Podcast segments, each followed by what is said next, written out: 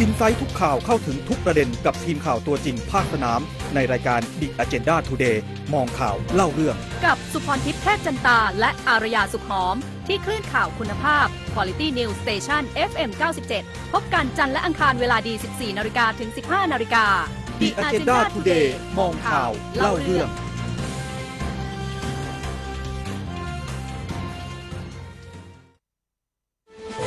ช่วง The Agenda Today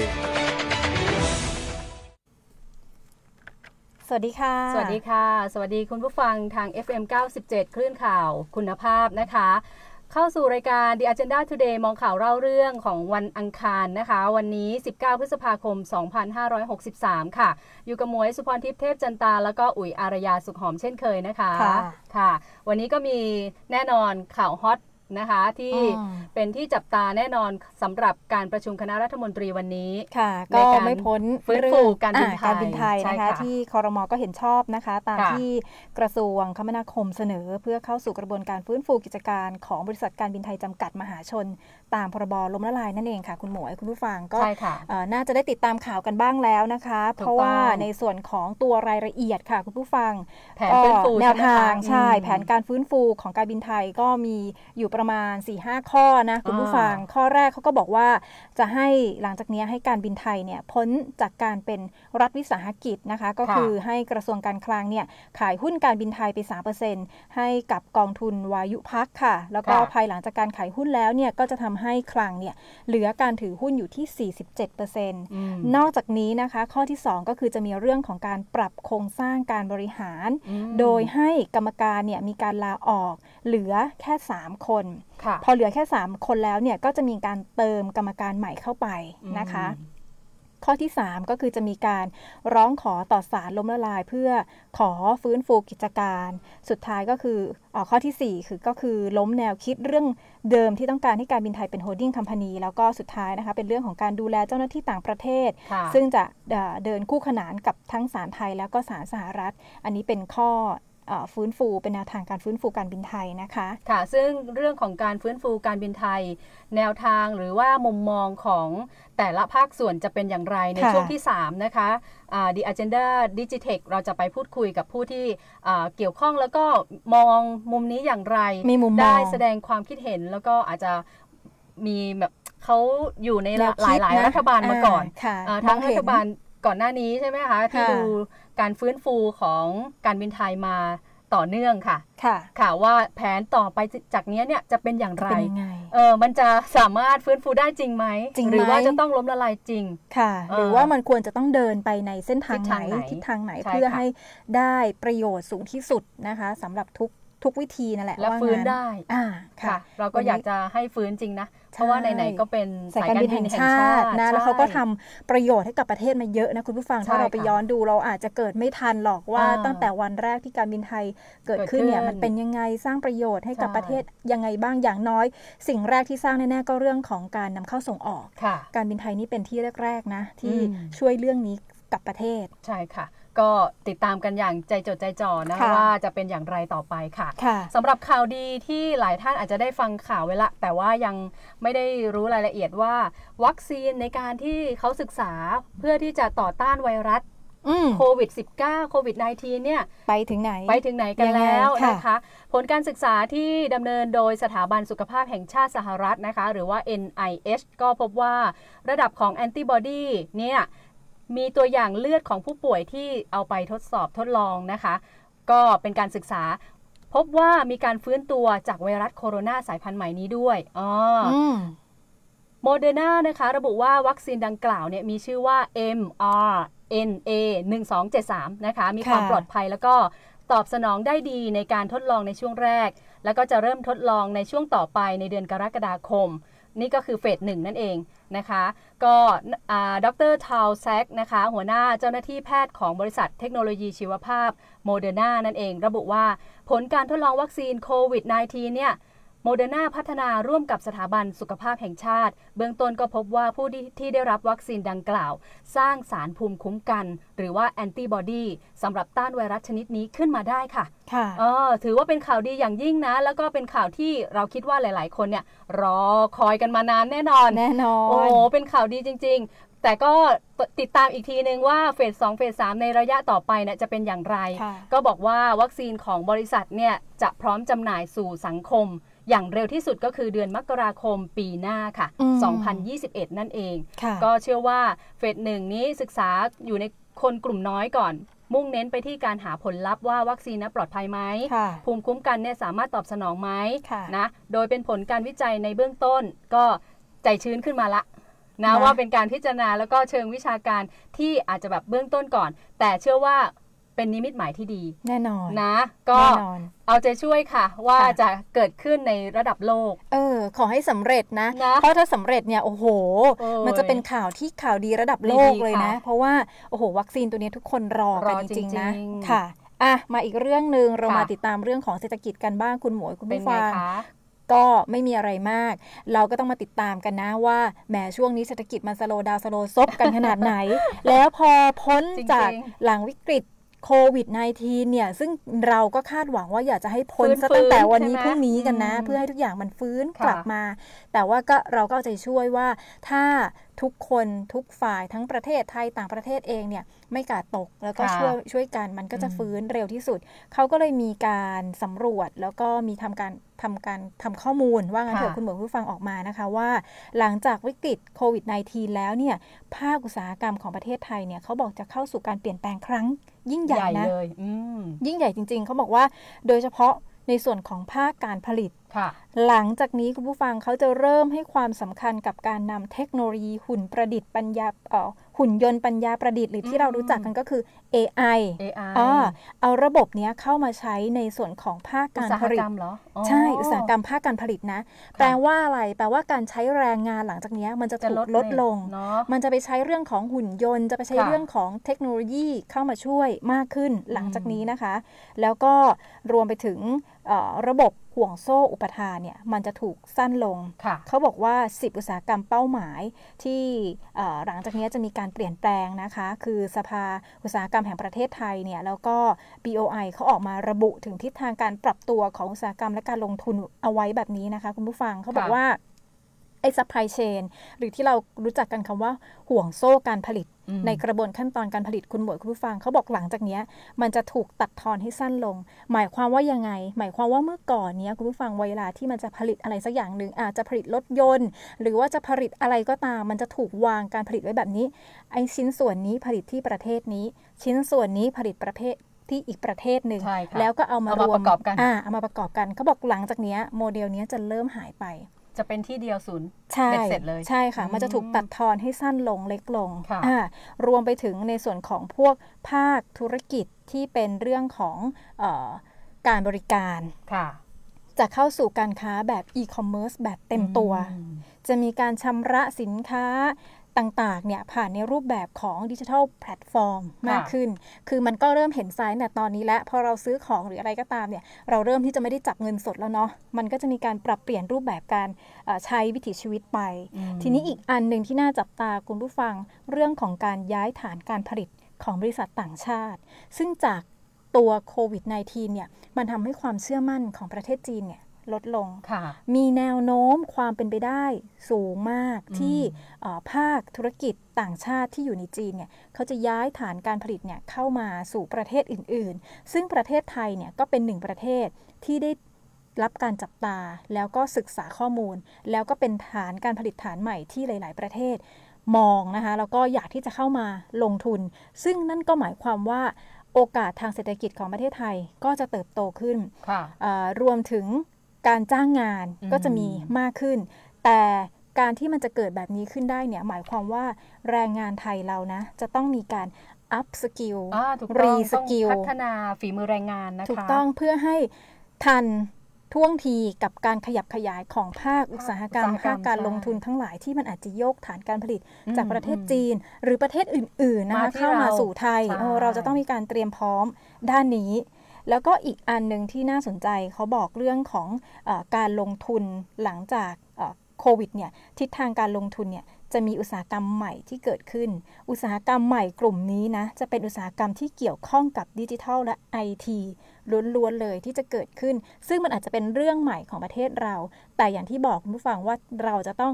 ไม่ใช่นั่งรอให้ความรู้มาหาละ เราจะต้องไปหาความรู้เพื่อที่เราจะเข้าไปสู่วงการนี้ได้ เข้าไปทำงานได้ เข้าไปหาเงินได้ว่างั้นเถอะค่ะเออ ดูดูจากการใช้ชีวิตของเราตอนนี้คุณผู้ฟัง เพราะว่าอืมอยู่บ้านค่ะ เราเริ่มที่จะสั่งของทำนู่นทำนี่โดยผ่านทางอะไรอะโทรสั่งบ้างออนไลน์บ้างนั่นนี่บ้างใช่ไหมคะ ก็ถือว่าเป็นมิติใหม่ของ เออเศรษฐกิจภาคอุตสาหกรรม ใช่การภาคบริการกาทั้รงใช้หมดบริการต่างๆ ผู้บริโภคนะใช่ที่จะต้องเตรียมพฤติกรตัรมวจะเปลี่ยนไปเปลี่ยนไปเปลี่ยนไปเยอะด้วยนะ อันนี้ค่ะคือ new normal ของแท้ จริงค่ะ ก็เชื่อว่าจะ มีการปรับตัวใช่ค่ะ ในทุกภาคส่วนนะคะ เพื่อที่เราจะเดินหน้าต่อไป แล้วก็เศรษฐกิจของเราก็จะฟื้นฟูได้รวดเร็วมากขึ้น ถ้าทุกคนถูกต้องช่วยกันปรับตัวโดยเร็วนะคะค่ะค่ะสำหรับช่วงหน้าเรามาพูดคุยกันต่อสำหรับเรื่องของเนี่ยตอนนี้มีประเด็นสังคมที่แบบอื้อหือเป็นเรื่องที่แล้วพอมันเกิดฟังทีมันแล้วเกิดละมาเอีเยยดอะใจนะฟังแล้วรู้สึกเพลียมาก แล้วก็รู้สึกว่า จะแก้ไขยังไงให้มันเกิดความยั่งยืน เพราะเป็นมานานจริงครูข่มขืนลูกศิษย์ๆอ่าพ่อแข่มขืนลูกญาติหรือว่าในภายในครอบครัวเครือญาติ หรือแม้กระทั่งคนไม่รู้จักกันน่ะค่ะเป็นโจรจากไหนไม่รู้มาเอออุ้มเด็กไปข่มขืนก็ทำไม่ดีแบบเนี้ยค่ะมันมันเกิดขึ้นเป็นมาเรื่ตองลอดที่เลยเศร้ามากนะคะค่ะสำหรับสังคมไทย ช่วงหน้าเรามาพูดคุยกับเรื่องของการหาแนวทางค่ะเพื่อจะแก้ไขโดยที่แบบ ผู้ต้องกำหนดหาบทเนี่ยลงโทษเออว่างั้การนเถลอะงโทษจะหนักค่ะขึ้นยังไง เพื่อที่จะแบบมีความเกรงกลัวกฎหมายกันบ้างช่วงหน้าค่ะค่ะอินไซต์ทุกข่าวเข้าถึงทุกประเด็น กับทีมข่าวตัวจริงภาคสนาม ในรายการ The Agenda Today มองข่าวเล่าเรื่อง ตามทุกช่องทางของ The Agenda ได้ที่ www.theagendathai.com ทางแฟนเพจและ Twitter ได้ที่ @theagendath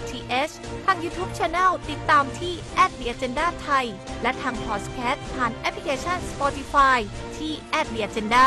ติดตามข่าวจากตัวจริงภาคสนามกับเรา The Agenda Insight ทุกข่าวเข้าถึงทุกประเด็น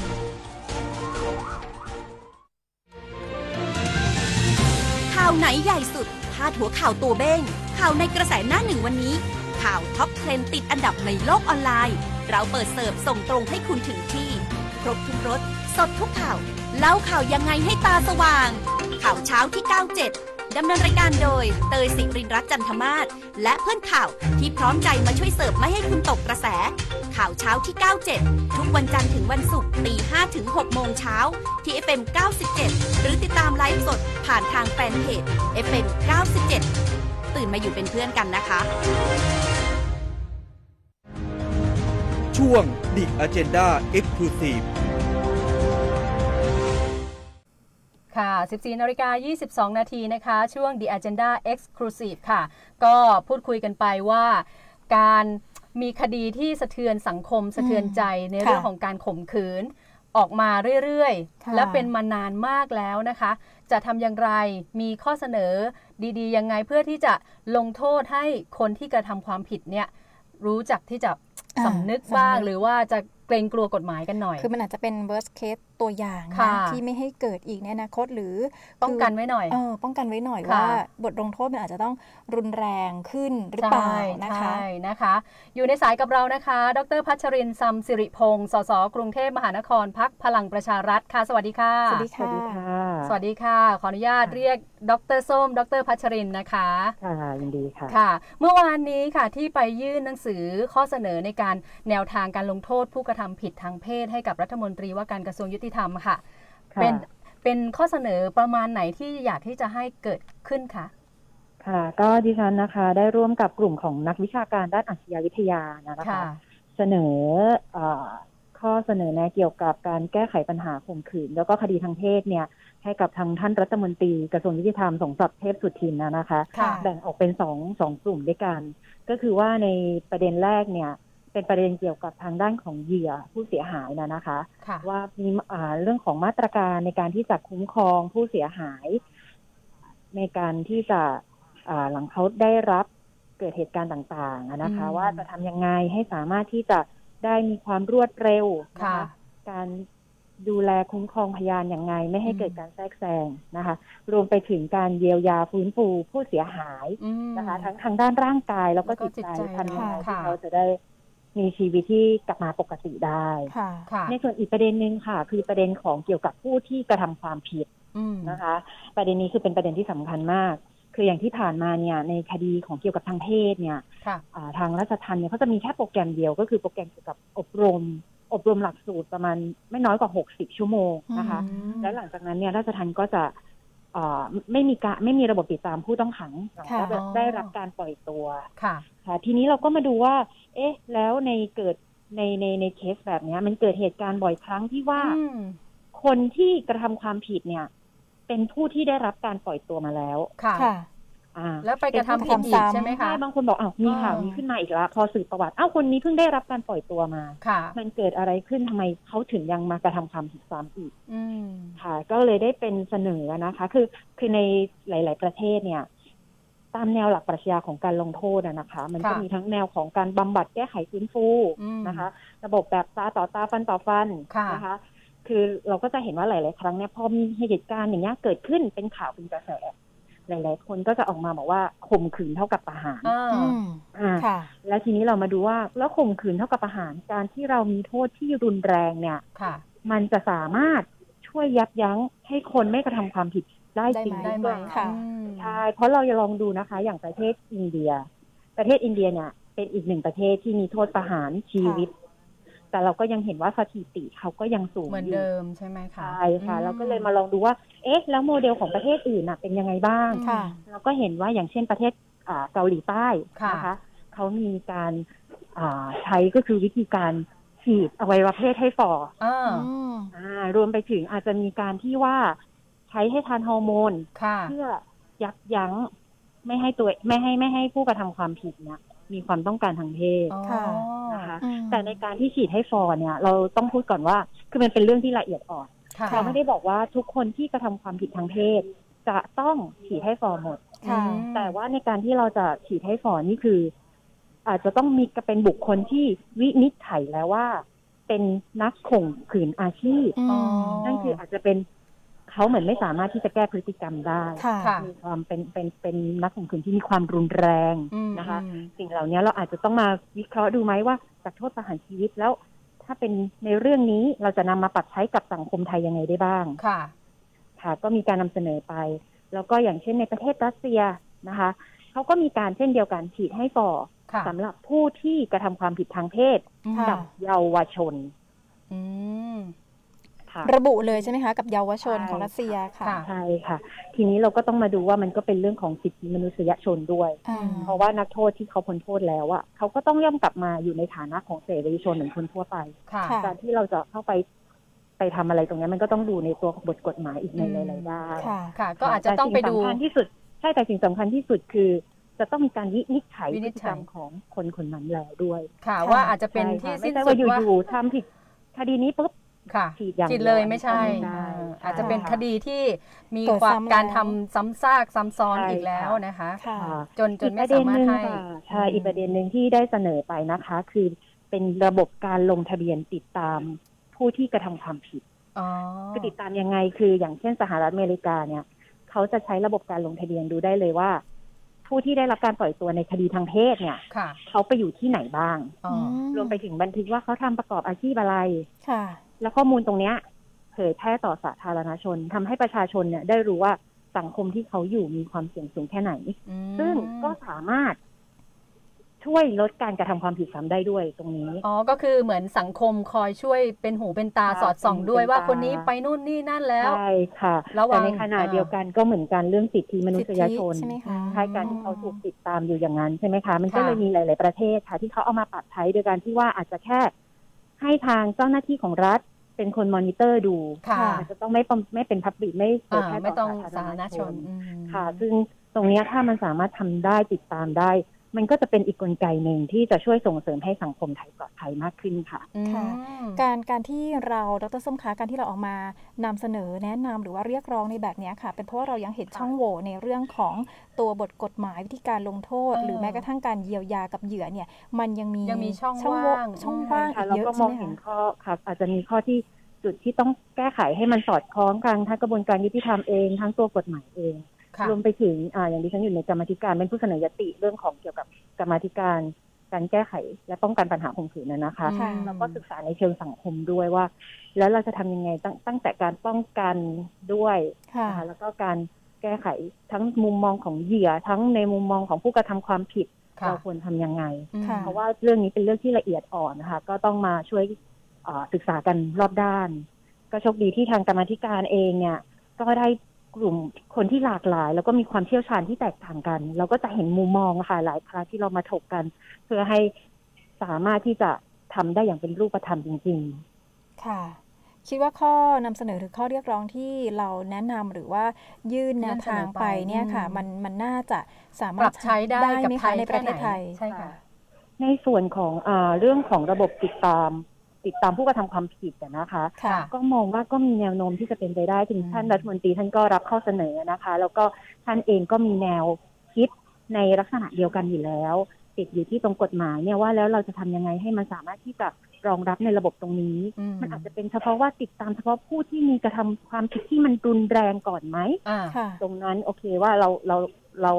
เริ่มจากกลุ่มนี้ก่อน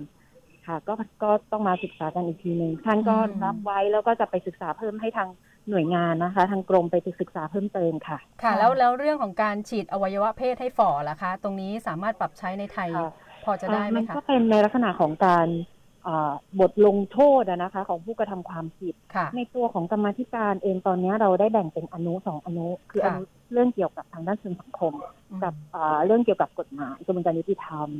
ก็ในในในอนุของกระบวนการยุติธรรมเนี่ย เราก็ได้มีการศึกษาในเรื่องโทษต่างๆ อยู่ ก็มีการถกในประเด็นนี้กันนะนะคะ ก็คงต้องต้องลองเออ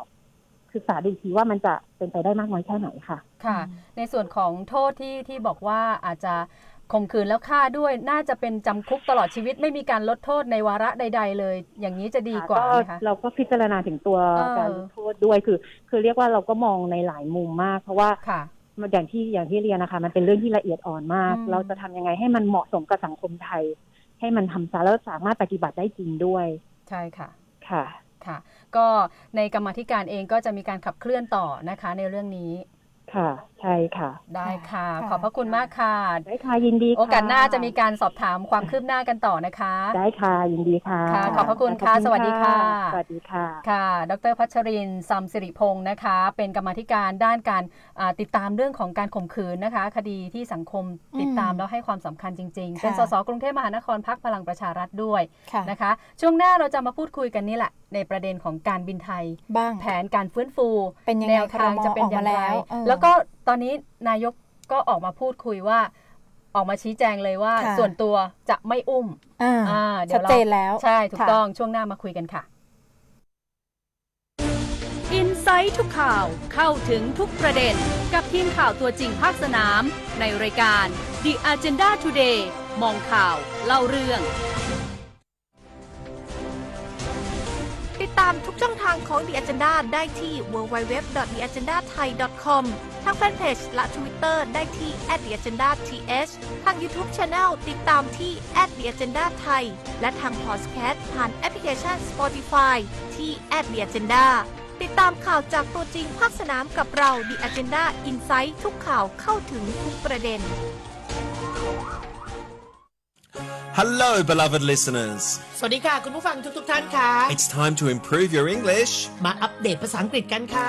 Andrew Biggs, Onomakase Pudpon. คุณแอนดูบิสกับดิฉันนอนุมาเกษตรพืชผลค่ะ Every day, Monday through Friday. ทุกวันจันทร์ถึงวันศุกร์ค่ะ ทุกคืนค่ะ OK English, 7:30 p.m. on FM 97. ทุ่มครึ่งถึง2ทุ่ม FM 97.0 MHz ค่ะ And you'll know that English is easy. จริงเหรอ Really? English is very easy. คุณจะรู้นะคะว่า ภาษาอังกฤษง่ายนิดเดียว แต่ยากเยอะมาก No, ไม่จริงหรอกครับ ช่วง The Agenda Digitech ค่ะ 14นาฬิกา33 นาทีนะคะ อยู่กับเรา2คนค่ะ กับ The Agenda Digitech ค่ะ ค่ะ ก็เมื่อช่วงที่แล้วพูดคุยกันถึงเรื่องอาการลงโทษ แนวทางลงโทษเพิ่มโทษนะอ่าให้กับผู้ที่กระทำความผิด ทางเพศ ทางพวกเพศข่มขืน พวกข่มค่ะ ขืนฆ่าหรืออะไรก็ตามที่เกี่ยวกับทางเพศเนี่ยมีคุณผู้ฟังทางเพจ Facebook นะคะ FM 97 ก็แสดงความคิดเห็นมาค่ะว่า ประหารก็ดีนะคะ จะได้กลัวไม่กล้าทำเออเดี๋ยวนี้คนไม่กลัวโทษประหารจริง นะคุณรู้สึกว่าพอมันลดโทษได้ศานะ ลตัดสินประหารปุ๊บแป๊บเดียวเองเดี๋ยวก็ลดโทษมาตลอดชีวิตแป๊บเดียวเหลือ 30 ปี 20 ปีเออ สักพักเดินกันให้ว่อนเลย ก็เหมือนกรณีศึกษาที่อ่าที่ออกมา อ่าอ่า สมคิดใช่ไหมค่ะเออ่าอใช่ นั่นแหละโอ้โห โอ้ยจนต้องเนี่ยค่ะ ต้องต้องแบบต้องตามจับอย่างต้องนี้เลมียอะไรที่เออที่มันติดตามได้อย่างที่เมื่อสักครู่ดรส้มบอกนะ ใช่ค่ะอ่าค่ะ ก็อาจจะต้องปรับปรับให้เข้ากับไทยเรา แล้วก็ให้มันเหมือนกับว่า ตามวัฒนธรรมด้วยนะตามสิทธิตามมนุษยบริบทชของนประเทศด้วยเอ่อให้ให้มันbalance กึ่งกลางสมดุลนะคะค่ะ ค่ะ ช่วงนี้ The Agenda Digitech นะคะ นอกจากที่เราจะพูดคุยกันเรื่องของดิจิทัล เรื่อง IT แต่ก็มีการพูดคุยกันถึงเรื่องของเศรษฐกิจด้วยค่ะนะคะว่าเศรษฐกิจของไทยจะเป็นไปอย่างไร โดยเฉพาะประเด็นที่สำคัญมากเลย ที่ภาครัฐเองจะต้องมาฟื้นฟูการบินไทยนะคะค่ะที่วันนี้คอรมอเองก็พิจารณาแล้วว่าจะต้องมีเข้านะคะต้องต้องอืมเข้าแผนการฟื้นฟูสารค่ะล้มละลายนะคะค่ะค่ะก็พูดคุยกับ นะคะดอยู่กับรเราอยู่สากับเรามารถแล้วค่ะนะคะ ค่ะ ราชพลสิทธิ์นะคะ รองหัวหน้าพักประชาธิปัตย์ค่ะ สวัสดีค่ะ สวัสดีครับ คุณสุพรทิพย์คุณอารยา คุณผู้ฟังทุกท่านครับ ค่ะ ดรคะขออนุญาตเรียนถามเลยค่ะ วันนี้จากเอ่อคอรมอที่มีการอืม เคาะพิจารณาแผนฟื้นฟูการบินไทยแล้วอะค่ะเอ่อตรงนี้เนี่ยมองว่าเป็นยังไงคะ ผมว่าเป็นผลดีกับการบินไทยนะครับอืม ที่ว่าเป็นผลดีก็คือ การเข้าสู่แผนฟื้นฟูกิจการการบินไทยนั้นค่ะย้ำนะครับว่าไม่ใช่เป็นขั้นตอนการล้มละลายค่ะอืมเพียงแต่ใช้กฎหมายล้มละลายเท่านั้นค่ะนะฮะถามว่าแผนฟื้นฟูนี้ดีกับการบินไทยอย่างไร ดีข้อที่หนึ่งก็คือ การบินไทยสามารถดำเนินธุรกิจได้อืมบินทั้งในและต่างประเทศได้ครับค่ะนั่นข้อที่หนึ่งข้อที่สองก็คือ สามารถเจรจาเจ้าหนี้ให้ปรับลดหนี้ได้อืม นะครับค่ะพักชำระหนี้ได้นะครับ แล้วก็เอ่อลดหนี้ลดดอกเบี้ยค่ะยืดระยะเวลาการชำระหนี้ได้ หรือในบางกรณีก็สามารถแปลงหนี้เป็นทุนได้ครับอืมอันดีที่เห็นได้ชัดสามข้อนะครับ เป็นอย่างนี้นะครับค่ะอย่างแต่น้อยมีอย่างนี้ฮะครับค่ะ แต่ว่าก่อนหน้านี้ก็มีการช่วยเหลือจากภาครัฐมาตลอดนะคะแต่ว่าครั้งนี้จะดูเหมือนเป็นไพ่ครั้งสุดท้ายไหมคะ อันนี้คือภาครัฐ โดยกระทรวงการคลัง ค่ะ ไม่เข้าไปค้ำประกันวงเงินกู้ ประมาณ 54,700 ล้านบาท ที่เป็นเงินกู้ระยะสั้น เพื่อมาเสริมสร้างสภาพคล่องในการบินไทยค่ะเพื่อมาใช้หนี้ระยะสั้นที่การบินไทยกู้มา เสียค่าเช่าเครื่องบินต่างอืมๆมา50,000กว่าล้านบาทครับตรงเนี้ยฮะค่ะไม่เข้าไปค้ำตามที่การบินไทยร้องขออืมนะครับถามว่าทำไมถึงเป็นเช่นนั้น เพราะ เข้าใจว่าภาครัฐเกรงว่าจะซ้ำรอยเดิมครับ ใช่ไหมคะต้องการให้เข้าสู่การเอ่อฟื้นฟูก่อนนะครับ แต่การเข้าสู่ฟื้นฟูนั้น การบินไทยก็ต้องใช้เงินอยู่ดีนะครับอืมก็ต้องไปเจรจากับเจ้าหนี้การบินไทยเป็นลูกหนี้นะฮะค่ะว่าใครจะมาจัดทำแผนฟื้นฟู ใครจะบริหารแผนฟื้นฟูนั้น เพราะฉะนั้นแผนฟื้นฟูต้องเป็น แผนฟื้นฟูที่สามารถทำได้จริงค่ะมีการสร้างรายได้ มีแผนการสร้างรายได้ ลดรายจ่ายอย่างชัดเจนที่เป็นไปได้ครับค่ะอืมแล้วถ้าเข้าแผนนี้นะครับ ถ้าทำได้สำเร็จเนี่ย ผู้ถือหุ้นนะครับ เจ้าหนี้ทั้งหลายจะได้รับเงินคืนไม่น้อยกว่า หรือมากกว่า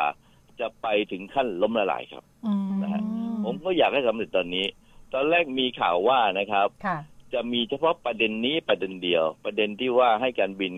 ไทยเข้าสู่ฟื้นฟูกิจการภายใต้พรบล้มละลาย ค่ะ แต่ปรากฏว่ามีอีกประเด็นหนึงครับ คุณอ๋อ สุภาพทิพย์กุลยา นั่นก็คือมีการลดทุนของกระทขรอวงงกระทรวงกาการรคคลังลังใช่ค่ะค่ะ ที่ปัจจุบันถืออยู่ 51.03เปอร์เซ็นต์อืมค่ะ ลดเหลือตามข่าว 48เปอร์เซ็นต์ค่ะอันนี้แหละครับมันมีสาระสำคัญ นะครับ อืมสาระสำคัญก็คือว่าถ้ากระทรวงการคลังถือหุ้นอยู่ในต่ำกว่า 50เปอร์เซ็นต์ อืม การบินไทยจะพ้นสภาพการเป็นรัฐวิสาหกิจอ๋อค่ะ ตามต้องมีต่อนะฮะไม่ใช่ค่ะคนยังเป็นรัฐวิสาหกิจอยู่ แต่อ๋อ ไม่ใช่พรบแรงงานรัฐวิสาหกิจ จะเป็นรัฐวิสาหกิจตามพรบอื่น เช่น พรบงบประมาณ ค่ะพรบ บริหารหนี้สาธารณะพรบ วินัยการเงินการคลังเป็นต้นครับ ค่ะ แต่สำคัญไฮไลท์อยู่ที่พรบแรงงานรัฐวิสาหกิจครับ ค่ะหมายความว่าสภาพแรงงานนะฮะสภาพแรงงาน การบินไทยก็ต้องถูกยุบไปอ๋อนะนี่ครับเองแล้วมันเป็นยังไงครับค่ะมัเป็นเนี่ย การถ้าเราถ้าถ้ายังคงพรบนี้อยู่ หรือเป็นสะรัฐวิสาหกิจตามพรบแรงงาน รัฐวิสาหกิจอยู่นะครับค่ะเอ่อเขามีข้อตกลงถึงสภาพการจ้าง ระหว่างการบินไทยกับสภาพแรงงานค่ะอืมเรื่องขั้นเรื่องเงินเดือนเรื่องสวัสดิการสวัสดิการนะฮะต่างเพราะฉะนั้นๆอืมต้องทำไปตามนี้ ถ้ายังคงเอ่อ ใช้ตามพรบฉบับนี้อยู่อืมนะครับต้องคงการลดขั้นเงินเดือนอะไรก็ทำได้ยาก คือต้องเป็นไปตามพรบฉบับนี้เท่านั้นค่ะคือพรบแรงงานรัฐวิสาหกิจครับนะฮะแต่ถ้ากระทรวงการคลังถือหุ้นน้อยกว่า50เปอร์เซ็นก็ไม่ใช้พรบฉบับนี้แล้วค่ะกรณีการบินไทยนึกค่ะออกนะครับ เป็นอย่างเนี้ยนะครับอ่านะฮะก็อาจจะไม่ต้องในแผนฟื้นฟูผมแน่ใจว่าจะต้องมีการปรับลดพนักงานปรับแน่ลนดอนเส้นทางการบินฮะใช่ค่ะ คือ ทุกคนต้องยอมเจ็บอืถ้าไม่เจ็บก็ต้องจบ จบค่ะนั่นคือต้องเดินเข้าสู่ขั้นตอนล้มละลายแน่จนอนริงๆค่ะซึ่งผมอยากให้สิ้นสุดอยู่ที่ขบวนการฟื้นฟู นั่นก็พอหมายความว่าอืมฟื้นฟูกิจการได้เป็นผลสำเร็จอืมการบินไทยอาจจะหารายได้มาเป็นกอบเป็นกำลดรายจ่ายลงได้ สุดท้ายมีกำไรก็ได้ค่ะพอมีกำไรเอาไปคืนเจ้าหนี้ได้เออเอามาจ่ายปันผลได้อะไรต่างๆนี้หวังเป็นเช่นนั้นครับเราก็เอาใจช่วยอยากให้เป็นเนอะ นะคนที่ซื้อหุ้นกู้ต่างๆไป อาจจะได้รับเงินคืนเงินคืนครบทั้งหมดก็ได้ค่ะนะครับค่ะอันนี้อยู่ที่แผนฟื้นฟู เพราะฉะนั้นต้องหามืออาชีพจริง ๆ มาทำนะครับอืมอย่าไปจ้างเอ่อต่างประเทศที่เป็นคู่แข่งเรามานะครับค่ะนะฮะมันจะเป็นเขาจะอาจจะทำได้ไม่ดีก็ได้อืมเอาคนเก่งๆ คนดีนะครับ ที่มีฝีมือเป็นมืออาชีพจริงมาช่วยกันทำผมเชื่อว่า จะนำการบินไทยเนี่ยพลิกฟื้นวิกฤตครั้งนี้ได้ ถ้าทำจริงจังนะครับ ค่ะ เงื่อนไขหรือว่าแนวทางที่จะฟื้นฟู พอจะมีเป็นตุ๊กตาว่าน่าจะได้ผลไหมคะ อาจารย์ที่ที่อ่าอาจารย์สามารถเอ่อก็อยู่ที่มงแผนค่ะฟื้นฟูฮะผมยังไม่เห็นแผนฟื้นฟู เพราะต้องค่ะ ไปร้องต่อศาลล้มละลายเกาะกลางก่อนนะครับ อืม ว่านะฮะขอให้เข้าสู่ให้การบินไทยได้เข้าสู่กระบวนการฟื้นฟูกิจการค่ะ นะครับ ค่ะ ต้องให้ศาลมีคำสั่งมาก่อน หลังจากนั้นศาลก็จะ ให้เจ้าหนี้ลูกหนี้เจรจากัน ว่าจะจัดตั้งใครเป็นเอ่อผู้จัดทำแผนผู้บริหารแผนครับค่ะมันอยู่ในขั้นตอนนั้น เพราะฉะนั้นการจัดแถมทำแผนนั้น แผนนั้นต้องซ้อนความจริงที่เป็นไปได้นะครับอืไม่ใช่เขียนสวยหรูสุดท้ายทำไม่ได้ค่ะก็จะเป็นอีหลอบเดิมเหมือนเดิมกลับไปเหมือนเดิมเลค่ะยอ่าใช่ครับ ซึ่งค่ะผมไม่อยากให้เป็นอย่างนั้นครับค่ะเพราะฉะนั้น ถ้าพนักงานการบินไทย ผู้บริหารการบินไทยทุกคนให้ความร่วมมือกันอย่างจริงจัง ค่ะ ช่วยกันเข็นการบินไทย ผมเชื่อว่าทำได้ แต่ทั้งนี้ทั้งนั้นครับ อยู่ที่การบินไทยคนนอกนี้ช่วยได้น้อยฮะ ช่วยเป็นกำลังใจเท่านั้น แต่ต้องคนคนที่ภายในทำได้สำเร็จอืม ต้องคนภายใน ค่ะ เพราะอย่าลืมว่าการทุจริตการที่ทำให้การบินไทยอืมมีหนี้สินมาจนถึงปัจจุบันนี้ มีทั้งสองปัจจัย ปัจจัยภายนอกและภายในครับค่ะ นะฮะ ปัจจัยภายนอกก็เช่นมีการอาจจะมีการผู้มีอำนาจสั่งให้ซื้อเครื่องบินอ่าบ้าง การจัดซื้อจัดนะฮะจ้างครั้งที่ผ่านมาแต่ว่าการทุจริตต่าง ๆ เนี่ยข้างในก็ต้องยอมรับว่ามีอ๋อนะครับนะฮะเช่นค่ะในครัวการบินที่ซื้อของซื้อวัตถุดิบแพงกว่าสายการบินอื่น หรือว่าค่ะยกตัวอย่างเช่นเอ่อเส้นทางการบินบางเส้นทางจากกรุงเทพไปลอนดอนเป็นต้นนะครับค่ะผู้โดยสารเนี่ยนั่งเกือบเต็มครับ นั่งประมาณ 80เปอร์เซ็นของที่นั่งทั้งหมดอืมค่าโดยสารก็ไม่ถูก ใช่แต่ค่ะสุดท้ายยังขาขาดดทุทุนนอีกขาดทุนได้อย่างเที่ยไร วละสี่แสนห้าแสนครับ เป็นค่ะ ไปได้อย่างไร เพราะฉะนั้นอืหมายถึงต้นทุนเนี่ยมันสูงค่ะ ต้นทุนสูงก็ไปดูว่าส่วนไหนที่สูงก็ต้องลดส่วนนั้นครับ ค่ะ ค่ะ หรือเส้นทางจากกรุงเทพมอสโกครับ ค่ะ อืม คนก็ตั้งเจ็ดสิบหรือเกือบเจ็ดสิบกว่าเปอร์เซ็นต์ขาดทุนเที่ยวละล้านกว่าบาท อ๋ออย่างนี้เป็นต้นครับโอ้โห ค่ะ ดังนั้น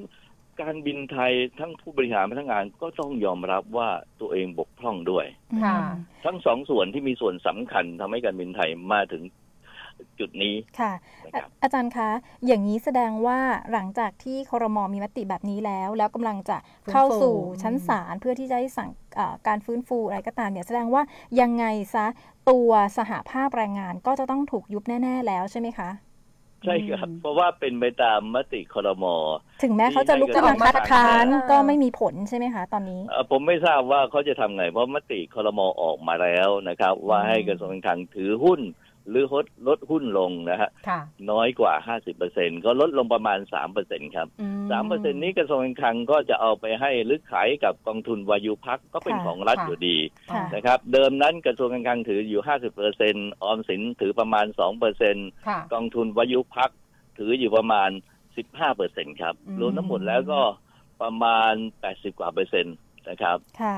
อาจารย์คะนะครับขอขอความเอ่รู้อไม่นิดใช่แปดสิบครับค่ะมีทั้งหมดเมื่อกี้ห้าสิบใช่ไหมสิบหกสิบกว่าเกือบเจ็ดสิบเปอร์เซ็นต์ครับค่ะนะครับอาจารย์คะขอความรู้นิดนึงว่าถ้าหลังจากนี้เนี่ยทางสหภาพเขามีการรวมตัวอ่อเรียกร้องอ่าไม่อืมไม่ไม่ยินยอมในข้อเนี้ยค่ะเขาจะสามารถทำได้ไหมคะอาจารย์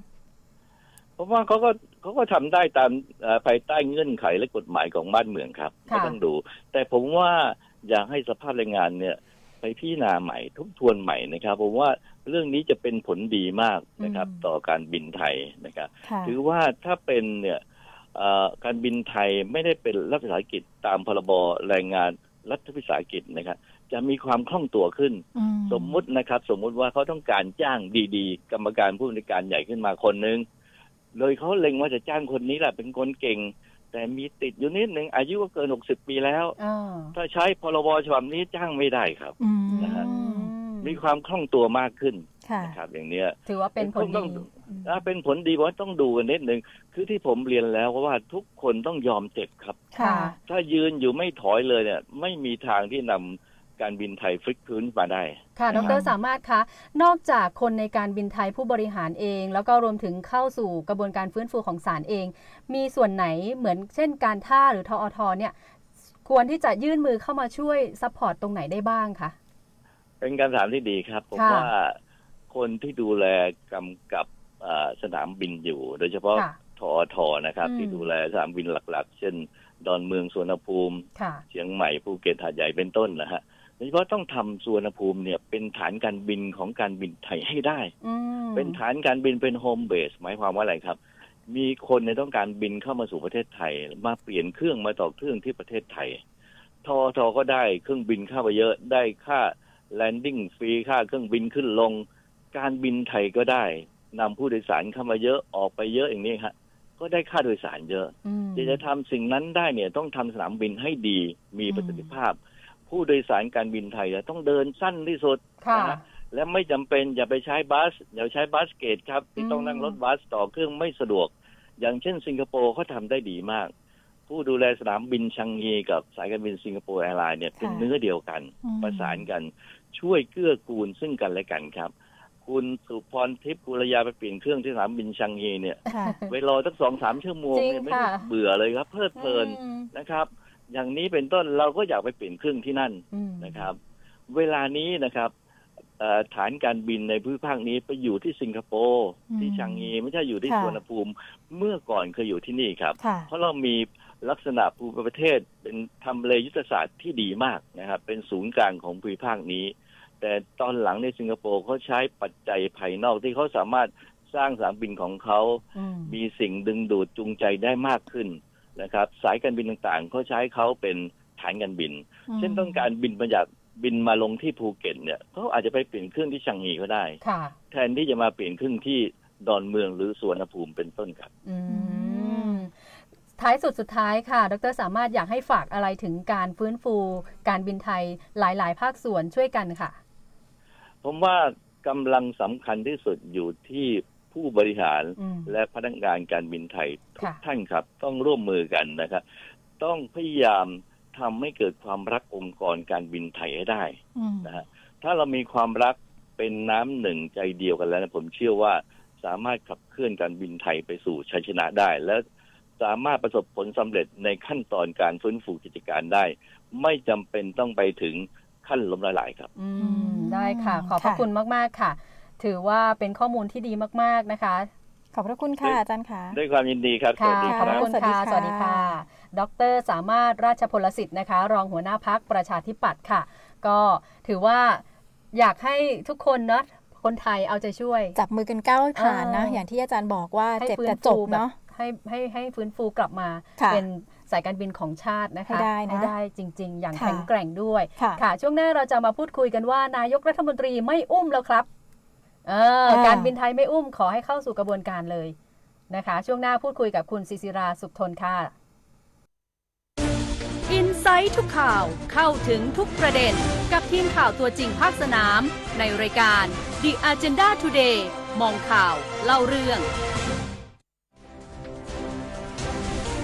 ตามทุกช่องทางของ The Agenda ได้ที่ www.theagendathai.com ทางแฟนเพจและ Twitter ได้ที่ @theagendath ทาง YouTube Channel ติดตามที่ @theagendathai และทางพอดแคสต์ผ่านแอปพลิเคชัน Spotify ที่ @theagenda ติดตามข่าวจากตัวจริงภาคสนามกับเรา The Agenda Insight ทุกข่าวเข้าถึงทุกประเด็น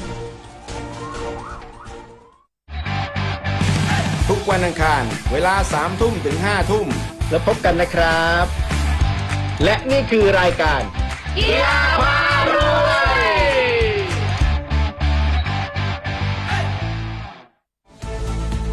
ช่วงดิกอเจนดาอินไซต์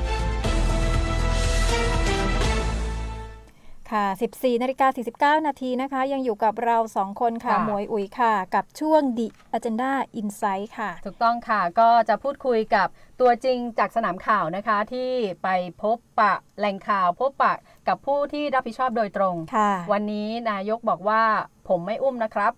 เราจำเป็นจะต้องรักษาเงินตราของประเทศไทยเอาไว้อ่า อ่าเพื่อใช้ช่วยเหลือพี่น้องประชาชนค่ะ อ่าความรู้สึกณตอนนั้นนายกรัฐมนตรีพูดแบบ จริงจังขึงขังอะไรยังไงแค่ไหน เราไปพูดคุยกับคุณศิศิราสุขทน ผู้สื่อข่าว The Agenda Today ค่ะ สวัสดีค่ะ ค่ะ สวัสดีค่ะทั้งสองสาวค่ะ ค่ะ คือล่าสุดนะคะ วันนี้ก็ทุก วันอังคารนะคะอืมก็เป็นการประชุมคณะรัฐมนตรีประจำสัปดาห์นี้ค่ะ โดยสัปดาห์นี้หลายฝ่ายก็จับตาไปที่ในเรื่องของแผนฟื้นฟูบริษัทการบินไทยจำกัดมหาชนนะคะใช่ค่ะภายหลังจากที่มีการประชุมของคณะกรรมการนโยบายรัฐวิสาหกิจไป ซึ่งคณะกรรมการนี้นายกรัฐมนตรีก็เป็นประธาน แล้วก็เห็นชอบในส่วนของคณะกรรมการนโยบายรัฐวิสาหกิจก่อนที่ในวันนี้ก็เข้าสู่ที่ประชุมคณะรัฐมนตรี นั่นหมายความว่ามีการเห็นชอบแผนฟื้นฟูกิจการบริษัทการบินไทยจำกัดมหาชนเป็นที่เรียบร้อยแล้ว โดยนายกรัฐมนตรีก็ระบุนะคะ ว่าเป็นการตัดสินใจที่ยากที่สุดอืมแต่จำเป็นที่จะต้องมีการแก้ปัญหาในส่วนของบริษัทการบินไทยค่ะค่ะซึ่งกระบวนการนับจากนี้ไปก็จะเข้าสู่ศาลล้มละลายกลางอืมโดยศาลจะเป็นคนที่จะสั่งให้ในส่วนของการบินไทยนั้น เป็นคนจัดทำแผนฟื้นฟูทุกอย่างโดยเบ็ดเสร็จ นอกจากนี้ ในส่วนของศาลล้มละลายกลางเองก็จะเป็นคนสั่งหาบอร์ด มาบริหารในส่วนของการบินไทยทั้งหมดค่ะซึ่งนายกรัฐมนตรีก็ให้เหตุผลนะคะว่าเหตุที่เลือกในส่วนของเส้นทางนี้เข้าสู่กระบวนการศาลล้มละลายกลาง ซึ่งก็เป็นไปตามพระราชบัญญัติล้มละลาย แต่ไม่ใช่การสั่งว่าการบินไทยต้องล้มละลายนะคะ เข้าสู่ค่ะกระบวนการศาลแล้วศาลก็จะเป็นคนสั่งให้ส่วนของการบินไทยนั้นจะทำแผนฟื้นฟูมาเพื่อที่จะได้อ่าหาในส่วนของบอร์ด การเจรจากับเจ้าหนี้ อืม จะได้มีในส่วนของอาการแก้ไขปัญหาภายในของการบินไทยนั้น เป็นไปได้วยความราบรื่น ค่ะ ซึ่งในส่วนนี้เองนายกรัฐมนตรีก็ยอมรับนะคะว่าเหตุที่เลือกแนวทางนี้นั่นก็คือจะทำให้ในส่วนของอาพนักงานการบินไทยกว่าสองหมื่นคนนั้น อืม จะไม่ถูกลอยแพค่ะ อืม ก็จะทำให้ในส่วนตรงส่วนนี้ก็ยัง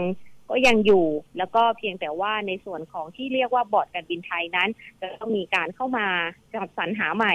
พอเข้ามาสรรหาใหม่เสร็จแล้วก็จะตรงนี้เขาก็จะเหมือนกับว่าก็จะมาบริหารจัดการการบินไทยค่ะดูว่ามันจะทำให้การบินไทยนั้น ผ่านวิกฤตนี้ไปได้หรือไม่อืมแต่ในขณะเดียวกันก็ต้องยอมรับนะคะ ว่าพอเข้าสู่กระบวนการศาลแล้ว ในส่วนของรัฐวิสาหกิจ การบินไทยนั้น ก็ถ้าเป็นไปตาม ขั้นตอนก็ต้องมีการถูกยุบไปตามพรบของอืมรัฐวิสาหกิจด้วยใช่ค่ะ ประมาณนั้นค่ะ ค่ะ เข้าใจง่าย ๆ กันแบบนี้ ซึ่งนายกก็บอกว่านะคะเหตุผลที่เลือกแนวทางนี้ก็คือ มันก็คือการที่จะไปช่วยการบินไทยนั้น เงินทุกบาททุกทุกสตางค์ค่ะ มันก็จะมีผลต่อการเงินของรัฐบาล อืม ที่ต้องการเงินจะเอาไว้แก้ไขปัญหาวิกฤตอืมโควิด โควิด -19 ค่ะซึ่งใช่ ซึ่งขณะนี้ก็ต้องยอมรับนะคะว่ามันกระทบกับ เศรษฐกิจคือจริงๆกระทบทุกภาพรวมค่ะเลยทำให้ในส่วนนี้เองรัฐบาลนั้นก็ต้องมีการกันเงินในส่วนนี้ไว้ เพื่อที่จะได้เลี้ยงดูปากท้องให้กับประชาชนด้วยปค่ะระมาณนี้ซึ่งในวันนี้เป็นที่น่าสังเกตว่ามีการส่งคำถามไปให้นายกอืมรัฐมนตรีหลายคำถามมากเลยนะคะ ในส่วนของเรื่องการเยียวยาความคืบหน้าค่ะอ่าการเยียวยาเงินอ่าช่วยเหลือประชาชนทั้งในส่วนของอืมเกษตรกรและอาชีพอิสระ ซึ่งวันนี้เป็นเป็นครั้งแรกที่ดูเหมือนกับว่านายกรัฐมนตรีตอบคำถามเพียงคำถามเดียว อ๋อ นั่นก็คือเรื่องของแผนฟื้นฟูการบินไทยการบินไทยคำถามเดียวค่ะส่วนคำถามอื่น ๆ ดูเหมือนกับว่านายกคงรู้แล้วค่ะว่าในส่วนของอืม สบคนั้นแถลงอ่าไปได้แล้วมีการแถลงประจำวันแล้ว แล้วก็ค่ะ มีการจัด คิว แต่ละคนมาทำความชี้แจงกับประชาชนแล้ว นายกรัฐมนตรีก็เลยมีความรู้สึกว่าอะฉันไม่แถลงดีกว่าไหมฉันแถลงเรื่องเดียวคือเรื่องการบินไทยค่ะซึ่งทุกคนก็งงมากทั้งๆที่ว่านายกรัฐมนตรีนั้นก็ยื่นคำถามไปเออใช่จะส่งคำถามไปเยอะๆแต่วันนี้ค่ะนายกรัฐมนตรีเลือกที่จะตอบคำถามเดียว แต่ถ้าจะเป็นประเด็นในเรื่องของการเมือง โดยเฉพาะความขัดแย้งในอ่าพรรคในพักพลังประชารัฐลืมไปได้เลยค่ะนายกไม่ไม่พูดเลยพูดแน่เพราะว่าก่อนหน้านี้ นายกรัฐมนตรีก็เคยพูดนะคะ ว่าค่ะเออฉันไม่พูดเรื่องการเมืองในช่วงปัญหาอ่าโควิดซึ่งเจอรัฐมนตรีหลายท่านก็อ่าในส่วนของที่อยู่ในพักพลังประชารัฐที่มีการเคลื่อนไหวในการเปลี่ยนตัวหัวหน้าพักค่ะจากนายอุตตมะสาวนายนหัวหน้าพัก เป็นอ่าพลเอกประวิตยวงษ์สุวรรณรองนายกรัฐมนตรีค่ะซึ่งหลายคนก็ยังออกมาปฏิเสธ หลายคนก็ยังยืยันงไม่ยันอยากนะคะพูดว่าในอืมส่วนใช่ ในส่วนของพรรคพลังหัวหน้าพรรคพลังประชารัฐจะมีการเปลี่ยนแปลงมีอะไรไหมณเวลานี้พูดง่ายๆก็คือยังไม่เหมาะสมอืมเพราะว่ามันอยู่ในช่วงของปัญหาโควิดค่ะซึ่งหลายคนก็จะพูดในทำนองเดียวกันนะสอดคล้องว่าปัญหาอืมโควิด ปัญหาประชาชนนั้นมาก่อน ที่จะมีการปรับคณะรัฐมนตรี แต่ถามว่ามีการเคลื่อนไหวกันเยอะไหมแรงไหมมีแรงกระเพื่อมใต้ดินเหมือนกันอืม ใช่ค่ะซึ่งนายกรัฐมนตรีก็ยอมรับเลยนะคะ ว่าเรื่องเนี้ยเผาไว้ก่อนได้ไหมอ่าเออจริงๆรอไว้ก่อนเรื่องนี้อ่าค่ะใช่ก็เผจไว้ริงๆก่อาจจะเป็นไปด้หมได้นะคะ คุณศิศิราที่รัฐมนตรีหรือว่าหลายคนที่อยู่ในพักเนี่ยที่เป็นเฮดเฮดสสเนี่ยที่ออกมาขับเคลื่อนค่ะไม่อยากพูด เพราะว่าลุงตู่อาจจะไปกำชับว่าอย่าเพิ่งพูดได้ไหมตอนเนี้ยยังไม่รัฐใช่บาลเวลาออใช่ไหม ไม่ใช่เวนะไม่ใช่เว รอก่อนรอไม่ก่อใช่นเวลาเออใช่มามามามาพูดในส่วนของการแถลงข่าวในส่วนของการค่ะให้ข่าวโควิดก็เหมือนกัน อืม ซึ่งในส่วนนี้เองก็จะมีในส่วนของสบคแล้วนายกก็เหมือนกับว่าบางที บางเรื่องก็อยากให้เป็นเอกภาพ อืม ให้ไม่รวมอยู่ที่ศูนย์สบคในส่วนของรัฐมนตรีก็พูดได้นะคะ แต่เพียงแต่ว่าก็ให้พูดเป็นไปในทิศทางเดียวกัน ใช่ส่วนของรัฐบาลเพื่อที่จะได้สร้างความเข้าใจกับประชาชนด้วยค่ะเพราะหลายหลายสิ่งหลายอย่างที่ออกมาดูเหมือนว่าการสื่อสารของรัฐบาลนั้น อาจจะเหมือนกับว่าไม่ไม่ไม่ได้ไปสร้างความเชื่อมั่นให้กับประชาชน ดังนั้นนายกรัฐมนตรีก็เลยบอกว่าอามาเชื่อมั่น มาเชื่อมั่นรัฐบาลได้แล้วนะ ซึ่งนายกรัฐมนตรีก็เคยพูดย้ำในส่วนของโฆษกสบคก็ถือว่าทำคะแนนได้ดีขึ้นอืมในระดับหนึ่งที่ในช่วยการประชาสัมพันธ์ในช่วงโควิด ให้ประชาชนได้เข้าใจค่ะนั่นก็เหมือนก็ทำให้ในส่วนของรัฐบาลนี้ก็ดูเหมือนกับว่ากำลังจะผ่านวิกฤตโควิด ไปได้ด้วยดี แต่บางทีค่ะก็ต้องมาจับตาดูนะคะว่ามันจะยังไงต่อไป โดยเฉพาะหลังผ่านวิกฤตโควิดคลายไปแล้วคลายล็อก สองล็อกสามอืมไปแล้วแน่นอนค่ะแรงกระเพื่อมในส่วนของการปรับคอรมอนั้นแน่ต้องนอมานอย่างแน่นอนอืมเพราะว่าค่ะการปรับคอรมอนั้นในครั้งนี้ถือว่ามันครบปีแล้วนะคะอืมถือว่าเป็นการเกินคาดแล้วออ เตรียมแผนกิคาดเตรียมแผนไว้ละที่รัฐมนตรีค่ะใช่ที่รัฐมนตรีจะอยู่กันถึงหนึ่งค่ะปีอะไรอย่างเงี้ยอ่าซึ่งรัฐมนตรีหลายคนเขาก็พยายามที่จะสร้างผลงานของตัวเอง แต่ว่าอืมอย่างว่านะคะ สมบัติบางทีมันก็ต้องผัดผัดกักันนชชมมบ้างนะอ่าเป็นการการเมืองโดยปกติค่ะเก้าอี้ก็ต้องผัดกันนั่งบ้างนะใช่ไม่งั้นพักร่วมนี่อาจจะแบบหืมมีกองเง้งงองแงงกันนะคะ เพื่อที่จะใช่ค่ะได้ช่วยกันอ่าผัดกันชมกันหน่อย ไม่งั้นก็จะมีอ่าแง่งอนกันเนาะเอออ่า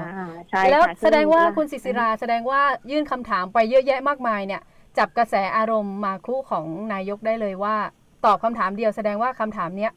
เป็นเรื่องจริงจังสำใช่คัญเป็นเข้เรื่มองใช่เขาเป็เรีนยกเรื่ว่าองที่น่าสนใจเออ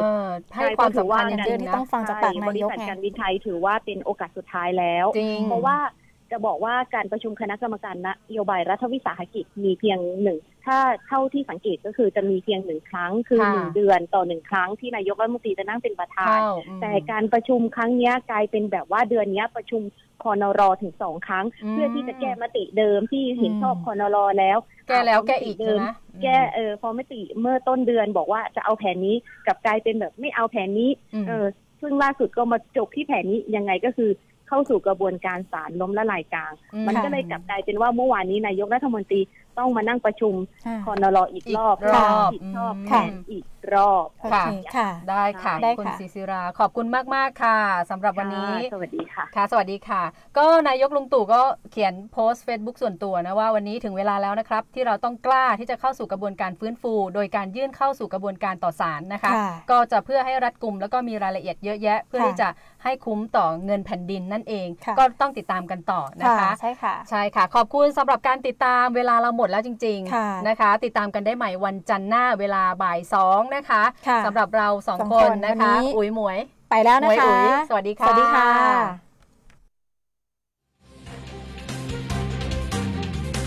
คอินไซต์ทุกข่าวเข้าถึงทุกประเด็นกับทีมข่าวตัวจริงภาคสนาม ในรายการ The Agenda Today มองข่าวเล่าเรื่อง กับสุพรทิพย์แพทย์จันตา และอารยาสุขหอม ที่คลื่นข่าวคุณภาพ Quality News Station FM 97 พบกันจันทร์และอังคารเวลาดี 14 นาฬิกาถึง 15 นาฬิกา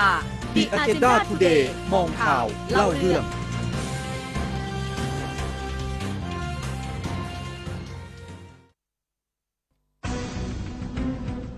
คุณกำลังฟัง สถานีวิทยุกระจายเสียงแห่งประเทศไทย สวท FM 97 MHz สถานีข่าวคุณภาพ Quality News Station